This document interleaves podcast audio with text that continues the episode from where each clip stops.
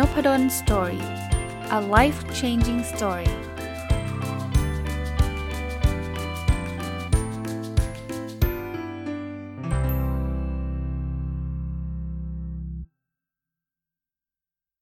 สวัสดีครับ ยินดีต้อนรับเข้าสู่นพดล Story พอดแคสต์นะครับ วันนี้จะเอาประสบการณ์นะครับ แล้วก็สรุปของการจัดงานบุ๊กคอย book club ครั้งที่ 12 ที่ผ่านมาในวันอาทิตย์นะครับ ก็ต้องบอกว่าครบปีพอดีเลยนะครับ ที่ผมจัดงาน book club สัปดาห์โทษทีครับเดือนละครั้งนะ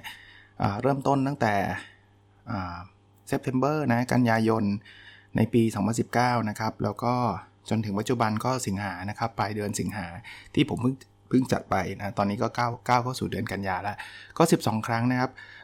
ช่วงแรก ๆ ก็เป็นการจัดที่เจอกันที่ร้านกาแฟ Crazy Cafe นะก็ต้องขอบคุณนะครับ ขออนุญาตพูดถึงอีกทีหนึ่งนะ คุณเควินนะครับที่จะเรียกว่าเอื้อเฟื้อสถานที่และช่วยจัดการบริหารพวกการลงทะเบียนการอะไรต่างๆ มาตลอดนะแต่ว่าพอช่วงหยุดโควิด -19 นะครับล็อกดาวน์นะร้านกาแฟก็ต้องปิดไปเนี่ย ผมก็เลยสวิชกลับมาจัดที่เป็นออนไลน์นะแล้วก็เมื่อ เดือนนี้เดือนที่ผ่านมาเนี้ยนะครับเดือนสิงหาคมเนี่ยก็เลยได้กลับไปจัดแบบเจอหน้าเจอตากันอีกครั้งนะครับทุกครั้งที่จัดเลยนะครับ ก็ต้องบอกว่าดีใจแล้วก็รู้สึกคุ้มค่ากับเวลามากๆเลยนะโดยส่วนตัวอย่างที่เคยเล่าให้ฟังอีกเหมือนกันว่าเป็นคนที่เป็น introvert นะนะก็ชอบอยู่บ้านมากกว่าที่จะออกไปงานนู้นงานนี้ข้างนอกนะแต่ว่าสำหรับบุ๊กบุ๊กคลับแบบบุ๊กคอยบุ๊กคลับที่จัดเนี่ยอันนี้เป็นข้อยกเว้นเลยนะไปถึงปุ๊บเนี่ย ได้อย่างแรกคือได้เจอเพื่อนๆที่รักหนังสือเหมือนกันนะแล้วก็เอาหนังสือที่มาเล่าเนี่ยที่ผมบอกว่าคุ้มค่าเวลามากๆ นอกจากการเจอคนที่รู้จักกันแล้วเนี่ยรู้จักในในในเพจในอะไรต่างๆ แล้วเนี่ยยังเจอหนังสือดีๆ แล้วก็ให้ข้อคิดหลายๆ เล่มเลยนะธีมหนังสือของสัปดาห์ที่ผ่านมานะครับต้องเรียกว่าของเดือนที่ผ่านมานั่นแหละนะคือธีมว่าเราจะอ่านอะไรกันดีหลังยุคโควิด -19 จะเรียกว่า new normal หรือจะเรียกว่าอะไรก็แล้วแต่เนี่ย มีหนังสืออะไรน่าอ่านนะครับครั้งที่ 12เนี่ยมีหนังสือทั้งหมด 5 เล่มรวมของผมด้วยนะครับ แต่ว่าวันนี้เนี่ยอยากจะเอามาแชร์ แล้วก็รีวิวทั้งหมด 4 เล่มนะ เพราะว่าเล่มที่ 5 เดี๋ยวผมจะมาเล่าให้ฟังโดดๆเลยเล่ม1นะครับ จะได้รีวิวยาวๆ เล่ม1นะเริ่มต้นเลยนะครับหนังสือเล่มแรกที่ผู้เข้าร่วมได้นำมาแลกเปลี่ยนเนี่ยคือหนังสือที่ที่มีชื่อดังมากนะครับ คือ Designing Your Life นะครับของคุณบิลเบอร์เน็ตกับอีกท่านหนึ่งจำชื่อไม่ได้นะ นี่คุณปังได้ได้ได้นำเอาหนังสือเล่มนี้มาเล่าให้ฟังนะคุณปังก็เป็นนักจิตวิทยานะแล้วก็จะเรียกว่าได้รับ license ในการ run พวกเวิร์กช็อปเกี่ยวข้องกับ Designing Your Life นะซึ่งซึ่งคุณบิลเบอร์เน็ตก็คืออาจารย์ที่สแตนฟอร์ดเนี่ยเป็นคนเขียนนะครับ คุณปังเล่าแบบนี้ครับเขาบอกว่าอาจารย์บิลเนี่ยก็จริงๆ มีพื้นฐานเป็นวิศวกรนะ ไม่ใช่เป็นนักจิตวิทยานะครับ แต่พอสอนที่สแตนฟอร์ดแล้วเนี่ย สังเกตเห็นอย่างหนึ่งนะคือเขาเป็นอาจารย์ที่ปรึกษาเนี่ยคือนักศึกษาเขาเนี่ยมามาปรึกษาเขาเนี่ยแทนที่จะเป็นปรึกษาเรื่องของการเรียนปรึกษาเรื่องของเนื้อหาเนี่ยกลับเป็นการปรึกษาเรื่องกับชีวิตนะครับว่าผมไม่ชอบสิ่งที่ผมเรียนเลย ผมจะทำยังไงนะครับ ก็เลยเป็นที่มาของหนังสือเล่มนี้นะในหนังสือได้ใช้คำคำหนึ่งนะครับ คือคำว่าคำสาปของคนฉลาดนะครับ คือคำสาปของคนฉลาดเนี่ยอย่าอย่าลืมว่าเด็กสแตนฟอร์ดนะเพราะว่าคนเขียนนี่เป็นอาจารย์สแตนฟอร์ดเนี่ยก็ต้องบอกว่าเป็นเด็กที่เก่งมากนะครับแต่คำสาปมันคืออย่างนี้ครับ สิ่งที่ชอบกับสิ่งที่เก่งเนี่ยมันอาจจะไม่ได้ไปด้วยกันนะเราอาจจะเก่งคณิตศาสตร์มาก แต่เราอาจจะไม่ได้ชอบวิชาไม่ได้อยากทำงานเกี่ยวข้องกับการเป็นนักคณิตศาสตร์ก็ได้เนาะเพราะฉะนั้นเนี่ยหลายคนเลยเอ็นอัพว่าเรียนแล้วไม่ชอบนะเรียนแล้วไม่ชอบ แล้วจะทํำยังไงนะครับ ผมวันวันในในบุ๊กคลับก็มีการดิสคัสเรื่องนี้พอสมควรนะสำหรับผมเนี่ย ผมต่อยอดไปนะผมคิดว่าคำสาปคนฉลาดคือ เขาจะรู้ตัวยากนิดหนึ่งนึกนึกภาพออกไหมฮะคือ สมมติว่าเรียน 10 วิชาแล้วได้ A หมดทั้ง 10 วิชาเลยเนี่ย มันก็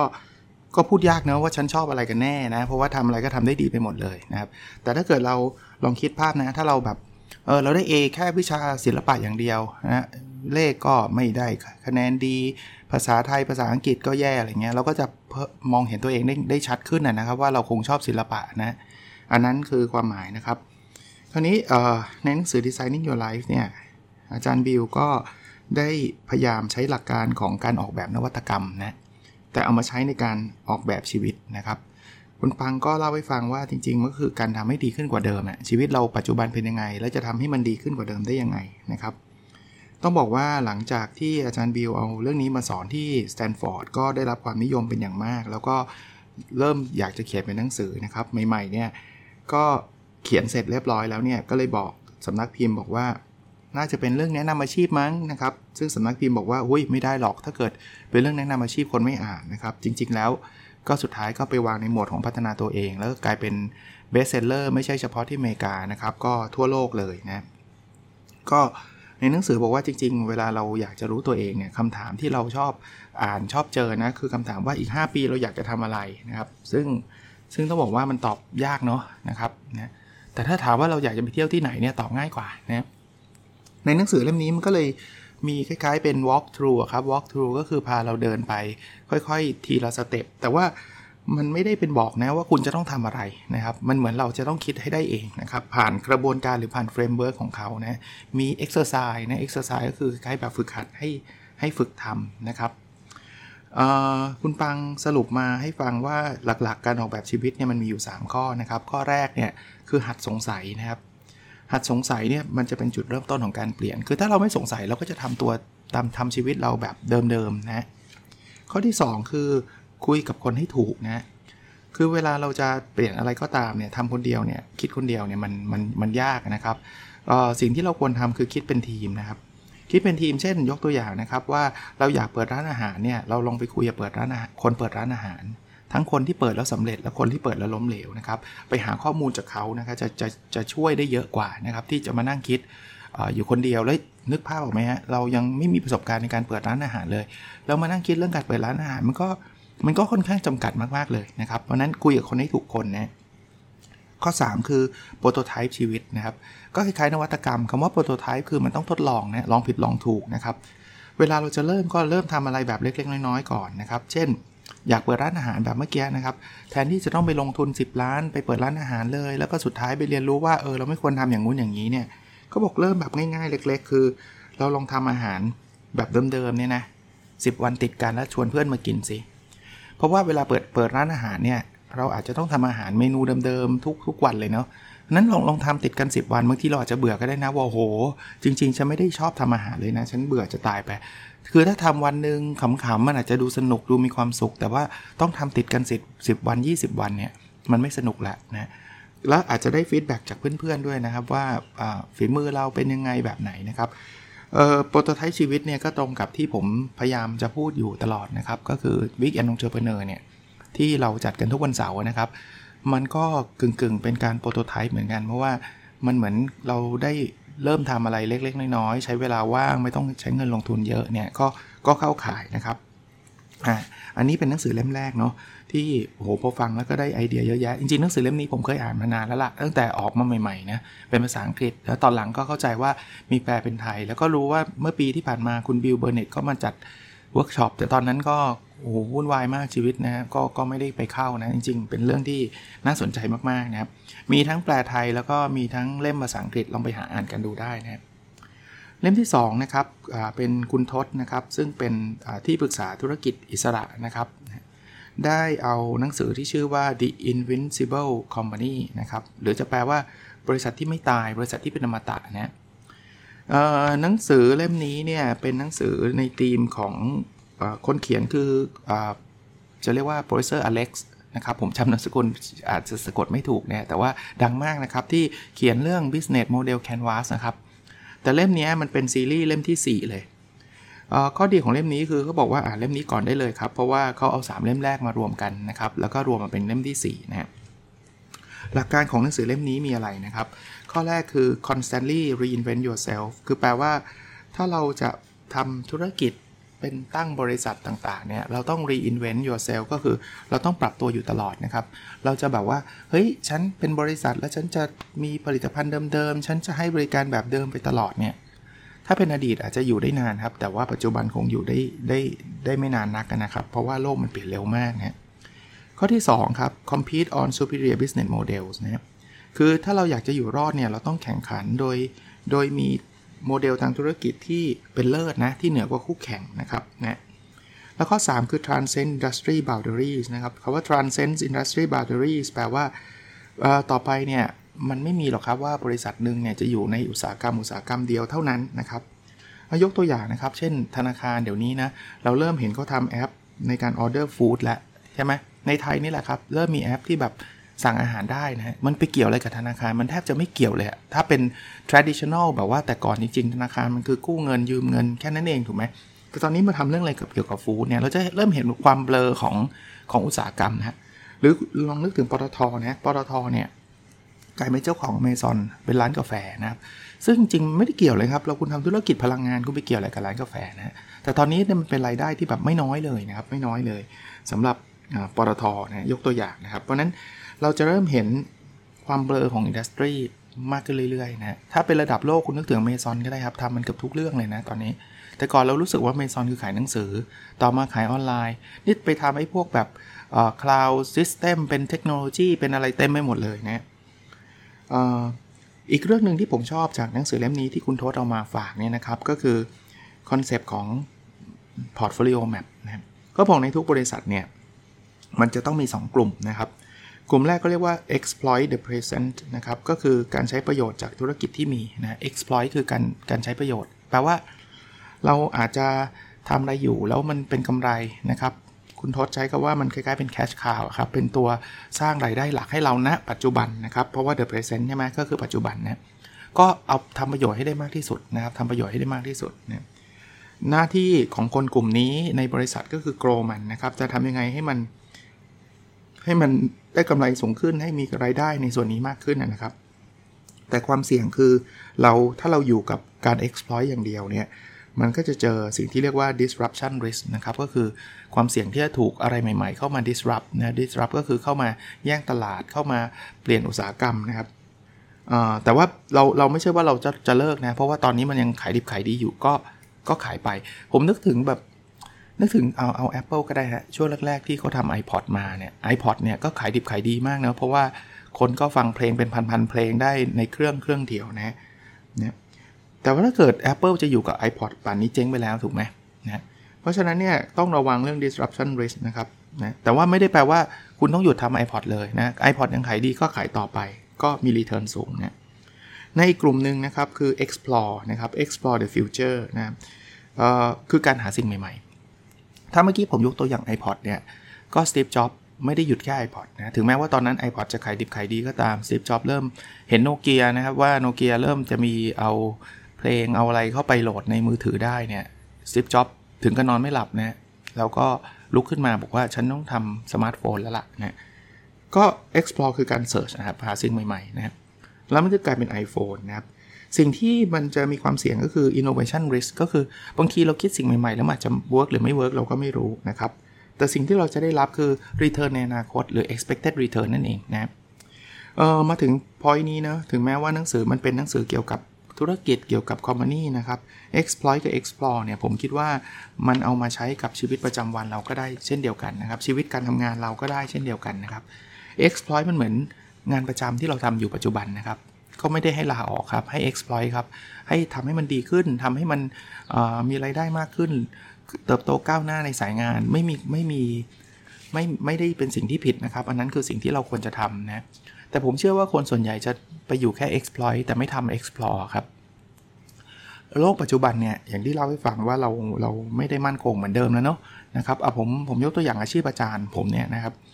ก็คงคิดว่าคงยากแหละนะอาจารย์ก็คงแบบอยู่จนเกษียณแหละนะ ถ้าผมจะ exploit เนี่ยคอนเซปต์ก็คือผมก็จะก้าวหน้าในอาชีพนี้นะ ได้ตำแหน่งศาสตราจารย์ ได้เป็นครูดีเด่นอะไรก็ว่ากันไปนะ สอนให้ดีสอนอะไรก็ว่าไปนะ แต่ถ้าเราเชื่อใน disruption เพราะว่าถ้าเราอยู่ใน exploit เนี่ยวันหนึ่งสมมุตินะครับ ทุกบริษัทออกมาบอกว่าต่อไปนี้เนี่ยรับเด็กจบม .6 นะปริญญาตรีไม่ต้องเรียนแล้วนะครับ มา train ในในที่ทำงานพอเหมือนที่ Google พยายามจะทำอยู่ปัจจุบันเนี่ยนะ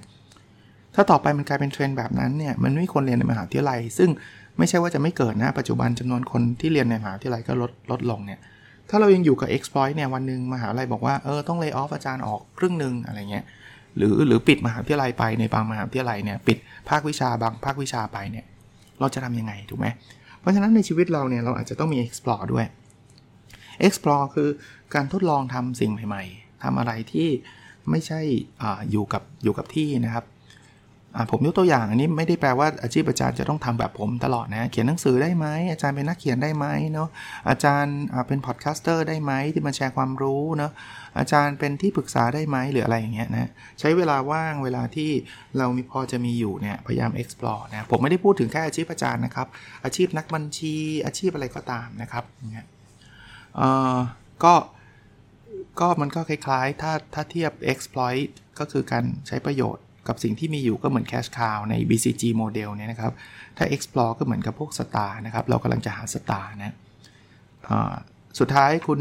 คุณทศนะครับ ก็เล่าให้ฟังว่ามันก็มี business model canvas ตรงนี้ผมข้ามไปนะ จริงๆ ผมเคยรีวิวในพอดแคสต์ไว้แล้วนะครับ แล้วก็ยกตัวอย่างของบริษัทที่ใช้ทั้ง exploit และ explore นะ เช่น SCB นะ SCB เนี่ยแน่นอน exploit มันก็คือ banking เนาะก็คือธุรกิจของธนาคารทั่วไปนะครับ ปล่อยกู้นะครับ ขายพักขายประกันขายอะไรไปเนี่ยแต่ explore SCB ก็ทำ SCB 10X นะครับ ก็ทำเรื่องเทคโนโลยี disruption อะไรใหม่ๆนะอะถัดไปเล่มที่ 3 นะครับ เล่มที่ 3 เนี่ยเป็นคุณมิกนะครับ เอาหนังสือที่ชื่อว่า the best place to work มาแชร์นะฮะหนังสือเล่มนี้เนี่ยคุณมิกเริ่มต้นเล่าบอกว่า มันมีร้านอาหารอินเดียร้านหนึ่งที่เชฟเนี่ยทำอาหารใหม่ทุกวันนะครับ ลูกค้ากินฟรีทุกมือ้อ รู้ไหมร้านนี้คือร้านอะไร แล้วสุดท้ายคุณมิกก็เล่าให้ฟังบอกว่า มันเป็นร้านในบริษัท Google นะครับ Google เนี่ยเขาจ่ายเงินให้พนักงานกินฟรีเลยนะครับ มีสปา มีแต่งคิ้วทำผมเนี่ย ประเด็นคือจริงๆ best place to work เนี่ยไม่จำเป็นต้องเป็นเทคโนโลยีคอมมานีไม่จำเป็นต้องรวยแบบ Google เราก็สามารถทำกันได้นะครับ วันนี้หลักการของ best place to work เนี่ยก็คือที่ที่ดีที่สุดที่เราจะทำงานเนี่ยนะครับ ก็มี 3 หลักการนะครับ 1 คือเล่นเนาะนะคุณมิก็เล่าตัวอย่าง exercise ให้ฟัง เช่น มีรูปอิฐอยู่ก้อนหนึ่งเนี่ย ก็ถามบอกว่าจะเอาไปใช้อะไรได้บ้างนะครับ ก็เป็นการทดลองเนาะหลายคนก็ใช้ปลูกบ้านใช้อะไรเต็มไปหมดเลยเนี่ย แต่ผลการทดลองพบแบบนี้ครับเขาบอกว่า กลุ่มที่ทำได้ดีที่สุดที่มี innovation สูงสุดเนี่ยนะครับก็คือกลุ่มที่ให้โจทย์ไปแล้วเนี่ยไม่ได้ให้คิดหาคำตอบทันที แต่ให้โจทย์ไปแล้วเนี่ยให้คนกลุ่มนั้นเนี่ยไปทำอย่างอื่นก่อนนะครับ มันจะทำให้เกิดความคิดสร้างสรรค์มากกว่า มันแปลว่า ในที่ทำงานเองเนี่ยถ้าเราแฝงการเล่นการพักผ่อนเข้าไปเนี่ยมันไม่ใช่การไร้สาระนะ แต่ว่ามันจะช่วยทำให้เกิด creativity ผมลิงก์ต่อให้นะครับ นี่คือเหตุผลที่ Google มันถึงมีอะไรพวกนี้เต็มไปหมดนะครับ มีสปา มีนู่นมีนี่ เพราะว่า มันไม่ใช่แค่ว่าทำให้พนักงานมีความสุขอย่างเดียวนะ มันไปกระตุ้นทำให้เกิดความคิดสร้างสรรค์เวลาพนักงานได้ได้หยุดได้พักได้ทำอะไรนะครับ อันนี้คือธีมที่1นึ่งนะ best place to work คือต้องมีการเล่นธีมที่ 2 คือเกมครับเกมเขาบอกว่าตั้งคำถามว่าทำไมคนถึงเล่นเกมแล้วมันติดเนาะเวลาเราติดเกมเนี่ยแป๊บเดียวเวลาหายไปเลยเป็น flow จริงๆนะเล่นเกมเนี่ยเพลินมากเลยนะครับเขาบอกมันมี 2 สาเหตุนะครับก็คือเกมเนี่ยมันมีเลเวลนะครับเลเวลเนี่ยมันจะ challenge เรา ในระดับที่พอดี คือถ้าเลเวลง่ายเราจะผ่านมันไปได้เร็วใช่ไหมเราก็จะเป็นเลเวลที่ 2 มันง่ายอีกเราก็จะผ่านไปอีกนะแต่พอเจอเจอเลเวลที่มันเรายังไม่ผ่านเนี่ยคือเลเวลที่มันฝีมือของเรากับความยากของเกมมัน match กันพอดีเราถึงเพลินไงครับ flow เนี่ยมันจะเกิดขึ้นเมื่อมันไม่ยากเกินไปแล้วมันไม่ง่ายเกินไป เพราะนั้นเกมเนี่ยมันถึงจะไต่จะง่ายเป็นยากไงฮะเพราะว่ามันจะวิ่งมันจะพาเราอะมันจะจูงเราไปยังเลเวลที่มันเหมาะสมกับตัวเราเนี่ย ก็ในการทำงานก็เช่นเดียวกันนะครับ เราสามารถที่จะลองใช้เกมอะไรต่างๆเนี่ยเขาเขาถึงมีชื่อเรียกนะ ผมอ่านหนังสือเล่มนี้อยู่นะ gamification นะครับ ใช้เกมมาใช้ในการทำงานทางธุรกิจเนี่ย กับอันที่ 2 ที่คนติดเกมนะ นอกจากเลเวลมันแมชกับความความยากของเลเวลนะหรือหรือระดับของเกมเนี่ยมันแมชกับความสามารถเราแล้วเนี่ย ข้อที่ 2 คือเราได้รางวัลไงรางวัลมันไม่อาจจะอาจจะไม่ใช่เงินจริงๆนะมันอาจจะเป็นแต้มแข่งกับเพื่อนเป็นแรงกิ้งเป็นอะไรก็ตามเนี่ย เพราะฉะนั้นเนี่ยการใช้เกมเนี่ยจึงเป็นทำเป็นการทำให้งานนั้นมันมีความสนุกมีความสุขมากขึ้นนะครับ ข้อที่ 3 ครับคือล้มเหลวครับคือก็คุณมิกก็เล่าว่ามันมีเรื่องเล่าว่ามีคนคนหนึ่งชื่อคุณเอัลเบิร์ตนะคุณเอัลเบิร์ตเนี่ยอยากจะมีแฟนนะครับ อยากจะไปออกเดทแต่ก็อายเนาะเวลาจะไปจีบสาวที่แบบไม่รู้จักเนี่ยเขาเลยตั้งตั้งเป้าว่าเขาจะคุยกับผู้หญิงแบบแปลกหน้าเลยไปตามสวนสาธารณะเนี่ยทุกวันนะครับ 30 วันติดกันนะ เขาได้คุยกับผู้หญิงทั้งหมด 130 คนเนาะ30คนแรกเนี่ยวิ่งหนีเลย คือคือกลัวว่าไอ้นี่ไอ้บ้าอะไรไม่รู้ไปดีกว่าเนี่ยถัดมา 99 คนถัดมาเนี่ยคือคุยแต่ไม่ยอมไปเดทด้วยก็ยังยังคุยด้วยนะแล้วก็มี1คนนะที่ยอมไปเดทแต่ว่าถึงวันเดทเขาก็ไม่มา แปลว่าจริง ๆ 130 คนเนี่ยเขาล้มเหลวหมดเลยนะ คือไม่ได้เดทกับใครสักคนเลย แต่สิ่งที่เขาได้มาคือ เขาไม่กลัวอะไรต่อไปล้วในการที่จะไปคุยกับผู้หญิงนะครับ แล้วเขาไม่คิดว่าสิ่งนี้เนี่ยจะเป็นความล้มเหลวนะครับ คุณมิกก็เล่าให้ฟังว่าหนังสือเล่มนี้เขาก็ยกตัวอย่างคนที่ล้มเหลวเยอะแยะเลยฮะถ้าเราพูดถึง classic case ก็โทมัสอัลวาเอดิสันใช่ไหมที่บอกว่าจะประดิษฐ์หลอดไฟเนี่ยทำอะไรล้มเหลวเป็นพันๆเป็นหมื่นๆครั้ง แต่เขาก็ไม่คิดว่าสิ่งนั้นเป็นความล้มเหลวนะจำได้ว่าในฟลอร์ก็มีการพูดคุยกันเรื่องของความล้มเหลว บอกว่าเวลาตั้งเป้าเนี่ยแทนที่จะตั้งเป้าสำเร็จเนี่ยอาจจะตั้งเป้าล้มเหลวนะครับ เช่น เราอยากจะเชิญใครมามาพูดอะไรเงี้ย ซึ่งไปเชิญเนี่ยเขาคงไม่มาหรอก แทนที่ตั้งเป้าบอกว่าต้องทำยังไงเขามาเนะมันก็มันก็จะเฟลอะ่ะ คือพอเขาไม่มาแล้วก็ผิดหวังเนี่ยอาจจะพลิกมุมการเชิญว่า เราขอ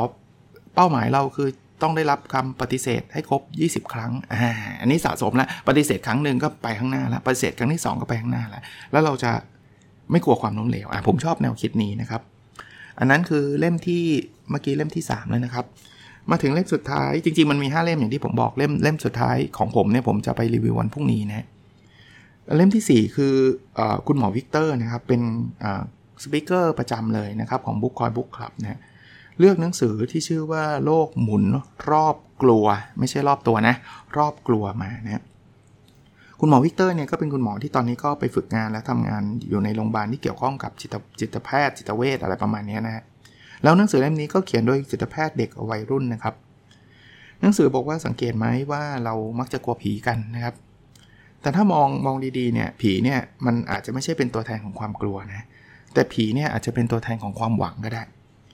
ทำไมล่ะครับ เขาบอกว่าอยู่นึกถึงในอดีตครับ เวลาแบบหมู่บ้านเนี่ยมีคนตายอาจจะเป็นโรคติดต่อหรืออะไรนะแต่สมัยก่อนเนี่ยเขาก็ไม่รู้ใช่ไหมว่าทำไมถึงตายเขาก็ต้องหาเหตุผล สุดท้ายเขาก็พิโยนว่ามีผีปอบอยู่ในหมู่บ้านนะอันนั้นน่ะก็คือความหวังว่าเขาจะได้รู้ครับว่าสาเหตุคืออะไรแล้วเขาจะได้จัดการกับสาเหตุได้ เช่น จัดการผีปอบเอาพระมาสวดไล่ผีหรืออะไรก็แล้วแต่เนี่ยอ่าคราวนี้คุณ คุณหมอวิกเตอร์ก็เล่าให้ฟังนะครับว่าหนังสือเนี่ยเขาก็บอกว่าจริงๆ เราไม่ต้องเข้มแข็งอะให้เรารู้ตัวแล้วก็ลุกขึ้นมาใหม่เท่านั้นเองเอ่อมันมีอยู่ 8 ข้อนะ ผมสรุปมานะครับ ว่าคุณหมอบอกว่าเป็นวิธีการปราบผีนะครับปราบความกลัวนั่นเองนะข้อที่ 1 คือลดการปรุงแต่งนะครับ คืออย่างนี้เขาบอกว่ามนุษย์เนี่ยกลัวเพราะว่าในอดีตเนี่ยถ้าเราเจอเสือแล้วเราไม่กลัวเราก็โดนเสือกัดไปแล้วบรรพบุรุษที่อยู่รอดมาคือบรรพบุรุษที่กลัวใช่ไหม ราะว่าเจอเสือแล้วเฮ้ยไม่เอาดีกว่า เพราะนั้นเนี่ยยีนของความกลัวมันถูกมันถึงถูกถ่ายทอดจนถึงปัจจุบันไงครับ เพราะว่าผมเชื่อว่ามนุษย์ที่กล้าก็มีฮะแต่กล้าแบบในอดีตเนี่ยมันไม่รอดไงมันโดนเสือกินหมดแล้วไงไปลุยกับเสือไปอะไรก็ตายหมดนะก็ที่เหลืออยู่ก็เป็นมนุษย์ขี้กลัวทั้งนั้นเนี่ยแต่คราวนี้เนี่ยปัจจุบันเสือมันไม่ค่อยมีแล้วล่ะ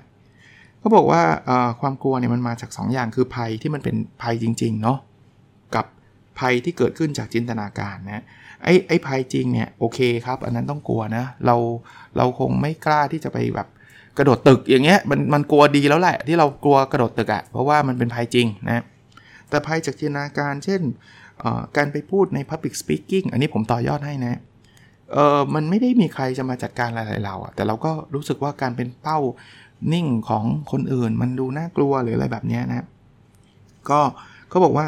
จินตนาการจะมาจาก 2 อย่างคือ over generalization นะ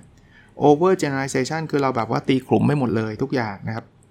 เช่นสมมุติว่าเราไปทำ presentation เนี่ย จะ present ให้หัวหน้าเนี่ย ไปเวอร์วังอลังการเลย เราอาจจะบอกว่า โอ้ยทำ presentation ไม่ดีเนี่ย เดี๋ยวหัวหน้าต้องด่า เสร็จแล้วต้องโดนไล่ออก พอเราโดนไล่ออกแล้วเนี่ย โอ้เดี๋ยวเดี๋ยวไม่มีเงินเลี้ยงดูคุณพ่อคุณแม่เลี้ยงดูลูก นี่ที่ไปกันใหญ่เนี่ยแค่ทำ presentation อันเดียวเนี่ยไปกันใหญ่ อันนี้คือ over generalization ซึ่งมาจากจินตนาการของเราเนี่ยกับอีกอันหนึ่งคือตีโพยตีพายนะตีโพยตีพายเช่นแบบน้ำมันท่วมกรุงเทพเนี่ยเราอยู่ระยองเนี่ยกักตุนสินค้าเลยเฮ้ยมันต้องท่วมใหญ่นู่นนี่นั่นอันนี้ก็ขยายเวอร์วังอลังการไปนะครับตีโพยตีพายไปนะวิธีที่1ก็คือลดการปรุงแต่งพวกนี้ลงนะวิธีที่ 2 คือ resilient relationship นะครับพูดง่ายๆนะแปลเป็นไทยง่ายๆ คือ ถ้าอยากจะลดความกลัว หรือปราบผีที่คุณหมอวิกเตอร์เล่าให้ฟังเนี่ยก็คือ พยายามหาคนมา support ครับ คือบางทีเนี่ยเราเราอยู่คนเดียวคิดคนเดียวเนี่ยมันก็ฟุ้งซ่านเนาะลองพูดคุยกับคนใกล้ชิด กับคนที่เขามีความรู้ให้คำแนะนำเราได้เนี่ยก็จะช่วยลดความกลัวเราไปได้เนี่ยข้อที่3เนาะคือฉลาดขอความช่วยเหลือ คือคาว่าฉลาดหมายถึงว่าเราเราอยากที่จะรู้เรื่องไหนต้องถามไม่ถูกคนนะครับ คุณหมอเล่าให้ฟังอีกเหมือนกันนะครับนะว่า ถ้าเราอยากรู้ว่าอยากอยากเก่งแบบไอสไตน์อะทำยังไงเลี้ยงลูกให้เก่งแบบไอสไตน์อะคิดว่าเราควรจะอ่านจากหนังสือที่ไอสไตน์เขียนไหมคำตอบคือไม่ควร เอาทำไมอะ อยากเลี้ยงลูกให้เก่งแบบไอสไตน์ต้องให้คุณพ่อไอสไตน์เป็นคนเขียนครับ เพราะว่าคุณพ่อเป็นคนเลี้ยงไอสไตน์ไม่ใช่เป็นคนเลี้ยง ถึงแม้ไอสไตน์จะเก่งมากเนาะอันนี้คือการฉลาดขอความช่วยเหลือนะครับ คราวนี้เวลาขอเนี่ยต้องระวังนะคืออย่าขอพร่ำเพรื่อไม่ใช่ขอมันทุกเรื่องเลย ทุกอย่างแบบวันหนึ่งสิบรอบเลยเนี่ยไม่ใช่นะอันที่ 2 ที่ต้องระวังอีกเหมือนกันบางคนบอกไม่ขอก็คือไม่ขอเลยไม่ใช่ คืออที่เป็นปัญหาคือไม่ขอเมื่อมันควรจะขอนะบางอย่างเนี่ยควรจะต้องศึกษาก็ควรจะปรึกษานะครับ และที่ 3 คือระวังเรื่องการขอผิดคนที่เล่าให้ฟังแล้วนะต่อไปครับข้อที่ 4 ที่เป็นวิธีการลดความกลัวนะวิธีปราบผีก็คือสิ่งที่เรียกว่า mindfulness นะจะเรียกว่าสติหรือการระลึกถึงตัวตนระลึกถึงสิ่งที่เกิดขึ้นในปัจจุบันก็ได้นะครับเขาก็บอกว่าเวลาเราเล่น Facebook เนี่ยมันจะมีภาวะ flow เหมือนกัน ภาวะ flow คือภาวะการไหลเนะเล่นแป๊บเดียว 2 ชั่วโมง 3 ชั่วโมงผ่านไปเนี่ยเขาบอกว่าความกลัวก็เป็นแบบนั้นนะ คือถ้าเราดำดิ่งไปอยู่กับความกลัวนะ มันก็จะกลัวเวอร์วังอลังการไปเรื่อยๆ กลัวก็ไหลได้อะนะครับ มันก็เกิด flow ของความกลัวได้นะ แล้วพอมันไหลนะเราก็ฟุ้งซ่าน เพราะฉะนั้นเนี่ยเราต้องกลับมามีสตินะว่า เฮ้ย เรากำลังกลัวอยู่นะ เรากำลังรู้สึกแบบนี้อยู่นะ อันนี้มันคือสิ่งที่มันอาจจะเป็นจินตนาการนะ อะไรเงี้ยนะ ข้อที่ 5 ครับ ในหนังสือหรือคุณหมอสรุปมานะ บอกว่าของดีใกล้ตัวนะของดีใกล้ตัว 2 อย่างนะครับ ที่เราควรจะทำถ้าเราอยากจะลดความกลัวคือ 1 ออกกำลังกาย 2 คือนอนหลับให้เพียงพอนะเออผมเป็นอีกหนึ่งคนละกันนะครับ ที่อยากที่จะมาช่วยกระตุ้นนะครับ ว่า 2สิ่งนี้สำคัญจริง ๆ นะครับ ผมก็มาได้คิดตอนอายุเลข4ขึ้นแล้วอะนะเออตอนหนุ่มๆก็แบบไม่ออกกำลังกายเลยนะครับ แล้วก็นอนบางทีก็นอนดึกตื่นเช้ามากเวอร์วังอลังการนะทำให้มันครบนะออกกำลังกายถ้าออกได้ทุกวันยิ่งดีนะครับ ถ้ามันไม่ได้จริง ๆ ก็ผมว่า at least วันเว้นวันนะสำหรับผมนะ นอนหลับซีเรียสมากนะครับ นอนให้พอนะนอนให้พอนะไม่ค่อยคุ้มหรอกครับ ที่เราจะเอาเวลานอนมาทำงานนะครับ ถ้ามันจำเป็นจริงๆเข้าใจแต่ว่าถ้าจำเป็นทุกวันมันไม่ใช่แล้วล่ะนะ โอเค ข้อที่ 6 ครับเขาบอกว่ามองในแง่บวกแต่ไม่ใช่ลาเวนเดอร์นะ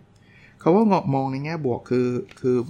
คือมองในมุมที่มันดีกับสุขภาพจิตเราอะนะแต่ไม่ใช่แบบว่าไปหลอกตัวเองเป็นทุ่งหญ้าลาเวนเดอร์นะเราคุณหมอเล่าให้ฟังอีกเหมือนกันครับ บอกว่าเวลาคนเป็นทุกข์อะเราควรแนะนํำยังไงนะครับ จริง ๆแล้ว คนเป็นทุกข์มาคุยกับเราเนี่ย เราอาจจะชอบแนะนำว่าอย่าไปคิดมาก หรือดีซะอีก ที่สมมุติเลิกกับแฟนนะอย่าไปคิดมากหรอกธรรมดาอ่าหรือพูดอีกแบบว่า ดีอีกเราจะได้มีแฟนใหม่ไง เขาบอกแบบนี้มันคือการยัดเยียดความรู้สึกให้เขาครับ คือทำไมจะต้องดีว่าเขาไม่ดีไง เขารู้สึกแย่ไง แล้วคุณบอกว่าดีได้ไงนะไอ้ไอ้บอกว่าจะมีแฟนใหม่นี่ลาเวนเดอร์เลยนะว่าเราจะได้เจอแฟนใหม่อะไรเงี้ยก็มีความคำถามจากฟลอร์นะคำถามจากกลุ่มว่าเราจะทำยังไง คุณหมอบอกว่าอย่างแรกต้องฟังครับ สิ่งที่เขาต้องการบางทีไม่ใช่ solution นะครับต้องการคนที่ฟังเขาเฉยๆ แค่นั้นเขาก็มีความสุขขึ้นแล้วครับ เราแค่รับฟังนะนะแล้วอีกการหนึ่งถ้าเราช่วยเขาได้ก็คือ ปรับวิธีคิดเขา reframe เขานะครับ ก็ก็มันคงมีรายละเอียดในหนังสือนะ ผมผมสั่งซื้อเลยนะหนังสือเล่มนี้ผมชอบนะครับ ก็ก็เดี๋ยวผมได้อ่านแล้วมารีวิวกันยาวๆอีกทีหนึ่งก็ได้นะข้อที่ 7 นะครับ ก็บอกว่าผู้ใหญ่ควรเป็น buffer สำหรับเด็กนะครับ คือเวลาเรามีลูกก็แล้วกันนะเล่าเล่าเรื่องลูกให้ฟังเนี่ยเขาบอกว่าถ้าลูกใจร้อนหงุดหงิดโกรธ ผู้ใหญ่ต้องใจเย็นนะเป็น buffer นะเป็น buffer คือเหมือนกับที่รองรับอะนะเพราะนั้นเนี่ยไม่ใช่ลูกลูกหงุดหงิดมาจากโรงเรียนพ่อกลับมาลูกบ่นปุ๊บพ่อใส่สวนเลยอย่างเงี้ยไม่ work ไม่ work เนี่ยแล้วข้อที่8นะครับรักเมตตาและมีเหตุผลในการมีชีวิตนะครับ ก็เขาบอกว่ามนุษย์เราเนี่ยจะจะอยู่รอดได้นะก็ต้องหาความหมายในชีวิตให้เจอนะครับ ก็ คนที่เขียนหนังสือเล่มนี้ไอ้ไอ้ search for meaning นะครับ คือดรวิกเตอร์แฟรงเคิลนะคำถามนี้คือเรารักตัวเองไหมนะครับ แล้วจะทำยังไงให้ชีวิตเรามีคุณค่านะก็เป็นหนังสือที่โด่งดังเนาะหนังสือเล่มนั้นนะครับ ท้ายหนังสือเนี่ยได้มีหนังสือเล่มนี้นะหนังสือเล่มของโลกหมุนรอบความกลัวเนี่ยก็พูดถึงเรื่องของ moral panic เอ่อ moral panic เนี่ยมันจะเป็นลักษณะของการที่อยู่ดีๆ มีคนหนึ่งเนี่ยมา question หรือมาตั้งคำถามกับความเชื่อโดยทั่วไปที่คนคนคนอื่นเขาเชื่อกันโดยปกตินะพอคนไปตั้งคำถามปุ๊บก็จะมีคนแบบเอาละ อาจจะต่อต้านหรืออะไรก็ตามนะ และอีกเรื่องหนึ่งก็คือเรื่องของเซนเซอร์ของความกลัวนะครับเขาบอกว่าจริง ๆ ความกลัวไม่ได้เป็นสิ่งที่แย่นะครับ แต่ว่าต้องดูว่าความกลัวนะอยู่อยู่ในระดับที่เหมาะสมหรือเปล่า อย่าอย่ามากเกินไปนะ คือถ้าเราไม่กลัวเลยอย่างที่บอกนะครับ เราก็จะแย่นะครับ ไม่กลัวทุกอย่างเลยเราก็อาจจะมีความเสี่ยงของชีวิตเราก็ได้นะสุดท้ายครับฝากไว้สำหรับหนังสือเล่มนี้ที่คุณหมอวิกเตอร์ฝากไว้คือเทคนิคที่เรียกว่า FAST นะครับ FAST เป็นตัวย่อนะครับ มาจากคำว่า F A S T เนาะ F มาจากคำว่า fact นะครับหรือแปลว่าข้อเท็จจริงนะครับ เวลาเรากลัวอะไรเนี่ยลองดูว่าข้อเท็จจริงเป็นยังไง A คือ alternative แปลว่าทางเลือกนะครับ ข้อเท็จจริงเป็นแบบนี้แล้วทางเลือกเนี่ยเราเราตีความแบบนี้มันมีโอกาสที่จะตีความในแบบอื่นๆได้หรือไม่นะครับ ทางเลือกเนาะ S คือ so what แล้วแล้วถ้ามันเกิดแล้วยังไง แล้วทำไม แล้วมันจะเป็นยังไงนะครับ แล้ว T คือ tall นะครับ T O L L นะครับ คือมันคุ้มค่าไหมที่เราจะคิดนะครับ ก็เป็นบุ๊คคอยบุ๊คคลับเนาะที่ผมคิดว่า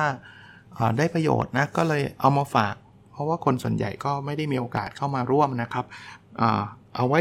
ถ้ามันมีโอกาสในรอบถัดๆไปเนี่ยผมคงขออนุญาตนะครับมา มาแชร์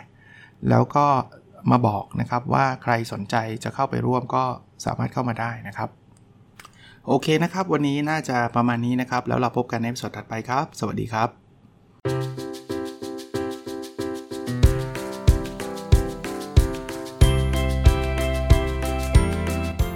n o p a d o n Story a life changing story